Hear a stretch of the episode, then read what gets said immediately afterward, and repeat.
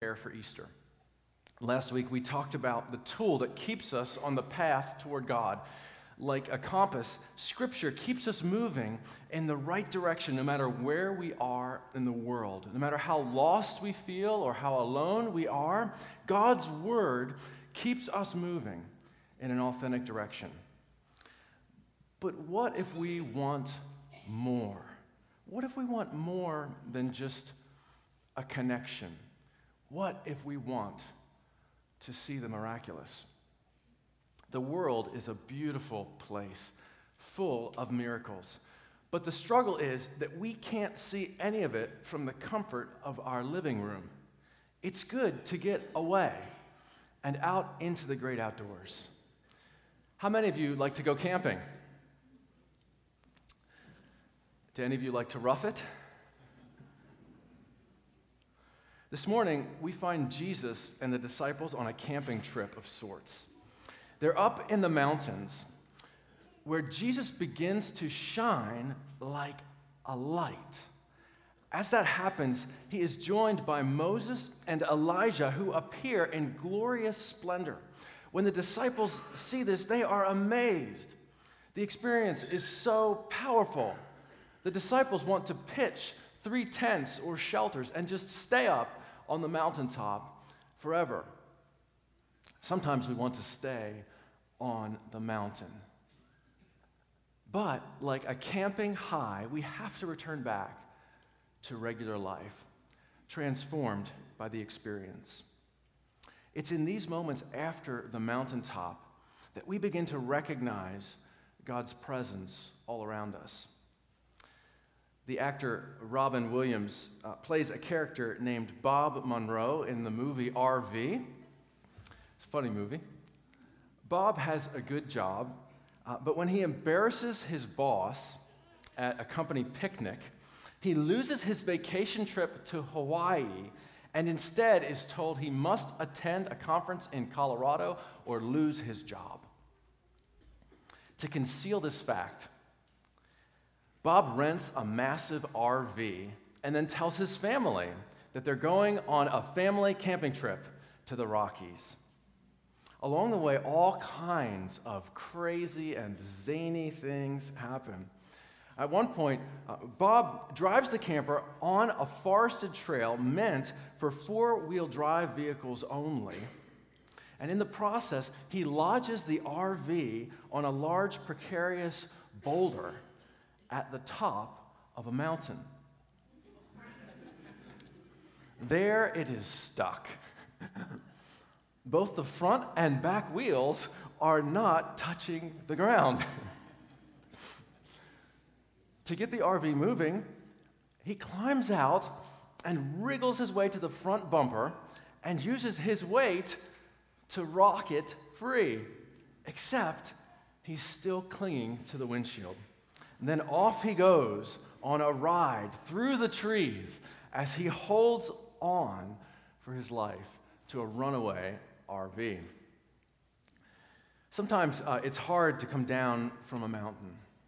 It could be difficult uh, because, like Robin Williams in that movie, uh, maybe we literally lose control on our way down.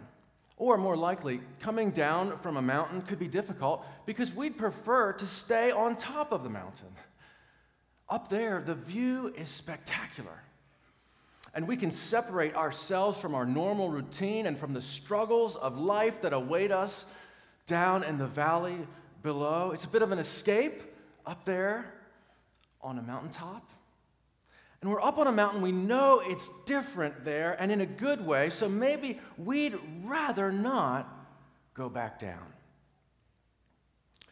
Our reading for today describes a mountaintop experience. Jesus took Peter, John, and James with him and went up onto a mountaintop to pray. Jesus had 12 original disciples or followers, and of those 12, this group of three was the inner circle Peter, John, and James. And Jesus took those three with him up a mountain, and when they reached the top, something unexpected happened. As Jesus was praying, the appearance of his face began to change, and his clothes became blinding white. At once, two men were there talking with him. They turned out to be Moses and Elijah, two heroes from God's people Israel in the Old Testament. And what a glorious appearance they made. They spoke about Jesus' departure, which he was about to bring to fulfillment in Jerusalem. Meanwhile, Peter and the others were slumped over in sleep. Isn't that something? There was this amazing thing happening, but the disciples were sleeping right through it.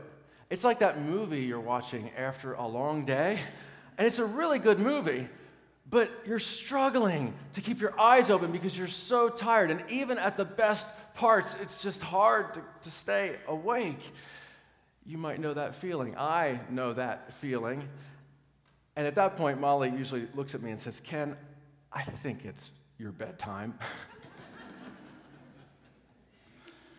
usually, my sleepiness can't be reversed, no matter how hard I try. But it wasn't that way for Peter John and James on that mountaintop, they started to wake up. When they became fully awake, rubbing their eyes, they saw Jesus in his bright glory and the two men standing with Jesus. They could hardly believe what they were seeing. When Moses and Elijah had left, Peter said to Jesus, Master, it's good for us to be here. Let's build three shelters one for you, one for Moses, and one for Elijah. Peter blurted this out without even thinking. Uh, Peter was someone who spoke first and thought later. While he was babbling on like this, a radiant cloud appeared and covered them. They found themselves buried in the cloud and they became deeply aware of the presence of God. Then there was a voice out of the cloud This is my son, whom I have chosen. Listen to him. When the voice had spoken, they saw Jesus there all alone. They were speechless. It took a lot to make Peter speechless. They kept this to themselves and said not one thing to anyone during those days of what they had seen. Something unexpected happened when Peter, John, and James were with Jesus. Actually, it was becoming common for unexpected things to happen in the presence of Jesus. Jesus regularly did the unexpected. He still does. Shortly before this strange mountaintop experience, Jesus fed a crowd of over 5,000 people using only five loaves of bread and two fish. We feed about 150 people from one kitchen for one of our community meals, and I think that's pretty remarkable. But listen to how Jesus operates. Luke tells us that when Jesus looked up to heaven, gave thanks, and broke the bread and fish, he gave them to the disciples to distribute to the people, all the people, more than 5,000 of them, and they all ate and were satisfied. Then there were even 12 baskets full of leftovers that remained. Who could have expected that? Luke tells us that after that, Jesus asked his disciples, Who do you say I am? Peter was again the first to speak up. He answered, You are God's Messiah. But Jesus strictly warned them not to tell this to anyone. Peter finally got it right, and yet Jesus insisted that this wasn't yet the time to start telling people. And he said, I'm going to suffer many things. I'm going to be tried and found guilty by the religious leaders. I'm going to be rejected and killed, and on the third day, be raised up alive. So unexpected. Then, right before they climb up the mountain, Jesus talks about what it means to follow him. Whoever wants to be my disciple must deny themselves and take up their cross daily and follow me. In other words, Jesus basically says, don't run from suffering, embrace it. Follow me, and I'll show you how. Self help is no help at all. Self sacrifice is the way, my way, to finding yourself, your true self. A suffering Messiah whose way is self sacrifice? A call for us too to take up the cross and walk in the way of self giving love? Deny yourself and you'll find true life? Nobody was expecting to hear that. A short time later, Jesus tells Peter, John, and James, It's time to climb that mountain. He has something unexpected to show them and teach them, something unexpected to show us and teach us too. It's all summed up in the words of a voice coming from a cloud the voice of God the Father. This is my Son whom I have chosen. Listen to him. You never know what voices you might hear on a camping trip. When I was about eight years old, my family went camping in the Boston area. A part of the plan, I think this was probably the only reason I even went along, was to watch the Baltimore Orioles play the Red Sox at uh, Fenway Park. I've never been much of a camper, and this trip kind of confirmed the reasons why. Uh, we stayed in a campground um, outside of Boston, and the people with us at the campsite, the people right next to us, it seemed like they were all around us, were really loud, uh, basically all night long. Um, that ended up being our last family camping trip. In my experience, often the voices I've heard on camping trips haven't been voices I've necessarily wanted to listen to. Sometimes the campground can get noisy. People around you might be uh, the, the most unconsiderate as they just continue chatting by the fire while you're trying to sleep. But on this sort of camping trip, the one Luke describes for us, there's a voice well worth hearing and following. That's God's voice, telling us to listen to Jesus, his son, and our Savior. If we're going to listen to Jesus, that means paying special attention to what he says is most important of all. And Jesus says these two things matter more than anything else. Love the Lord your God with all your heart, mind, soul, and strength and love your neighbor as yourself. According to Jesus, these commands are the greatest of all love God and love people. That's the idea behind our Lenten reading and action plan. We're encouraging everyone in our church to participate. If you didn't get a plan yet, pick up your copy at the Welcome Center right after worship this morning. So many people got one last week that we ran out and had to print more. Isn't that great?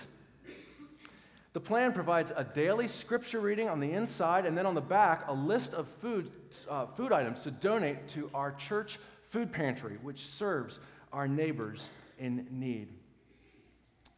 Last week, macaroni and cheese uh, was on the list. When we went to buy some at the store, I noticed it was on sale 49 cents a box. Wasn't expecting that. we loaded up on mac and cheese. It was fun. The goal is for everyone in our church to follow this plan, to take some time each day to read the Word of God, to take some time each week to consider items that are needed, not for us, but for those around us, and then to give generously. We're setting the goal of 1,000 items. After week one, which was last week, we had nearly 300 items donated. So we're going to exceed that goal maybe by two or three times. And I think that's going to be amazing and I invite you to join us. No matter how old you are, no matter how young you might be, make it a family activity. Do this together. And as you do, as we do, here's what we'll find we'll find that God is speaking to us. We will hear God speak to us through the scriptures, and you'll be able to listen to Jesus. You'll go deeper in your faith and grow stronger in the love of God and neighbor. Love, after all, is more than a feeling or emotion. Love acts. Love does. Love listens to God and obeys. Love reaches out and serves our neighbors. If it doesn't do those things, it's not truly love. Love is a verb. Jesus shows us that. Jesus came down from the mountain that day and went into the valley. After that mountaintop experience, this is what Jesus does next. He hears about a boy who has been terribly afflicted and is suffering greatly. And Jesus goes right there and he heals that boy. Jesus then again predicts his death and defines true greatness as welcoming and serving others. Jesus again faces opposition, again teaches about the cost of following him, and then sends out his followers to share the good news that in Jesus the long awaited kingdom of God has come near.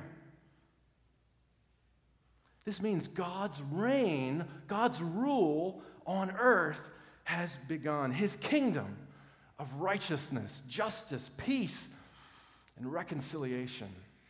God revealed his glory in Jesus on that mountain.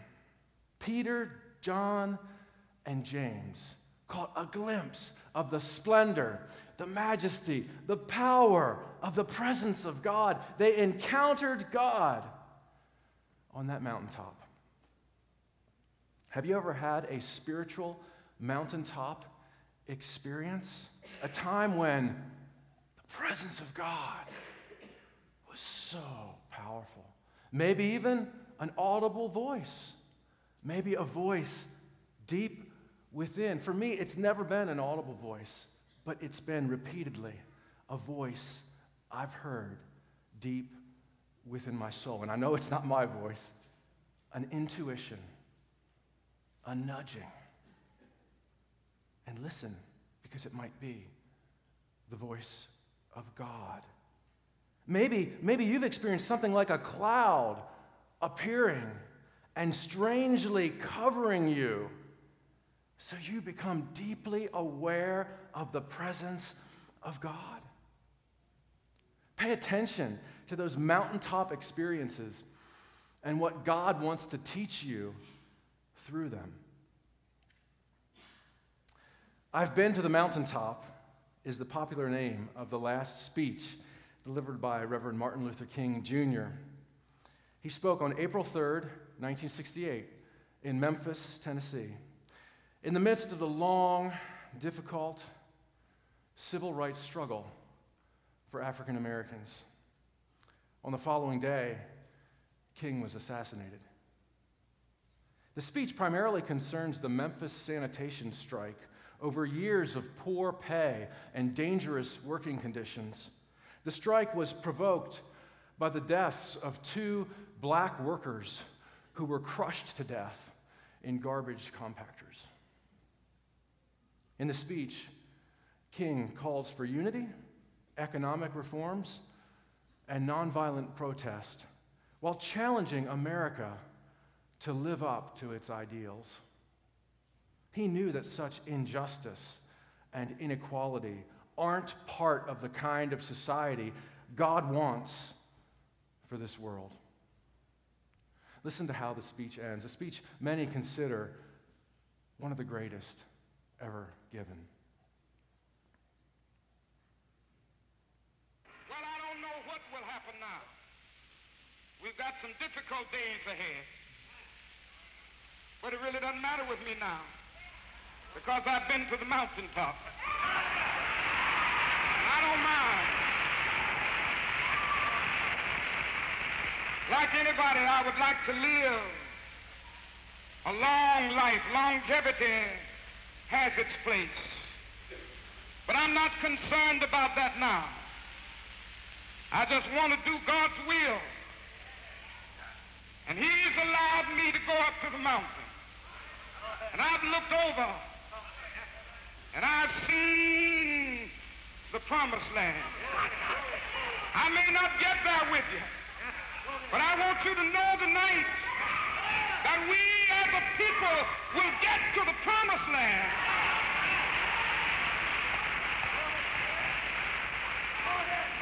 So I'm happy tonight. I'm not worried about anything. I'm not fearing any man. Mine eyes have seen the glory of the coming of the Lord. Wow, there's a preacher. For every one of us, individually and as a people together, life is a journey. There are grueling climbs, majestic views, and unanticipated turns. There are mountaintop experiences that inspire our vision. There are dark valleys that test our strength. Through it all, this one thing remains the faithful love of God for us in Jesus Christ our Lord. God says of Jesus, This is my Son whom I have chosen. Listen to him. As we listen to Jesus today, as we pursue His plans and His purposes for our lives, as we participate in His work, amazing and wonderful and unexpected things happen because Jesus is alive and He works in us and through us to build His kingdom. That makes things here on earth look a little more like the kingdom of God in our homes, in our schools, in our places of work, in our community and in the world around us. You can be part of God's work today. Imagine that. Before you say you're not qualified, consider these two heroes of the faith who appeared with Jesus on the mountain Moses and Elijah. Yes, they are remembered for their great deeds for God, but did you know this? Moses couldn't speak clearly he had a stutter. Elijah was so depressed, at times he was suicidal. The list of unexpected people God has worked through goes on and on. Noah got drunk. Abraham was too old. Jacob lied. Joseph was abused. Gideon was afraid. Rahab was a prostitute. Jeremiah was too young. David was a murderer and an adulterer. Jonah ran from God. Naomi was a widow. Job went bankrupt. Peter denied Christ. Martha worried about everything. The Samaritan woman was divorced more than once. Zacchaeus was too small. Timothy had a painful ulcer. And Lazarus was dead. Yet, God did surprising and extraordinary things through each one. And God, surely, God can do the same through you and me.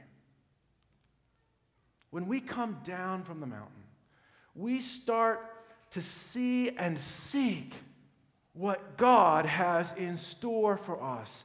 Keep your eyes open for God's unexpected blessings. The key to seeing inspiring, powerful things, life changing, transformative things today, the key is to stay close to Jesus, to listen to Jesus and follow him because Jesus is the one who makes it all happen.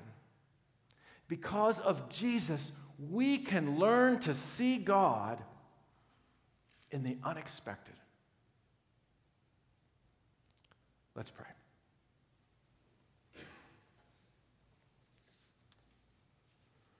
Lord, thank you for revealing your glory for us to see in Jesus our Savior. Help us keep our eyes open for your unexpected blessings. Use us to be part of your work and to build your kingdom today. That others may encounter you and that we all may be transformed by your great power. Come, Holy Spirit.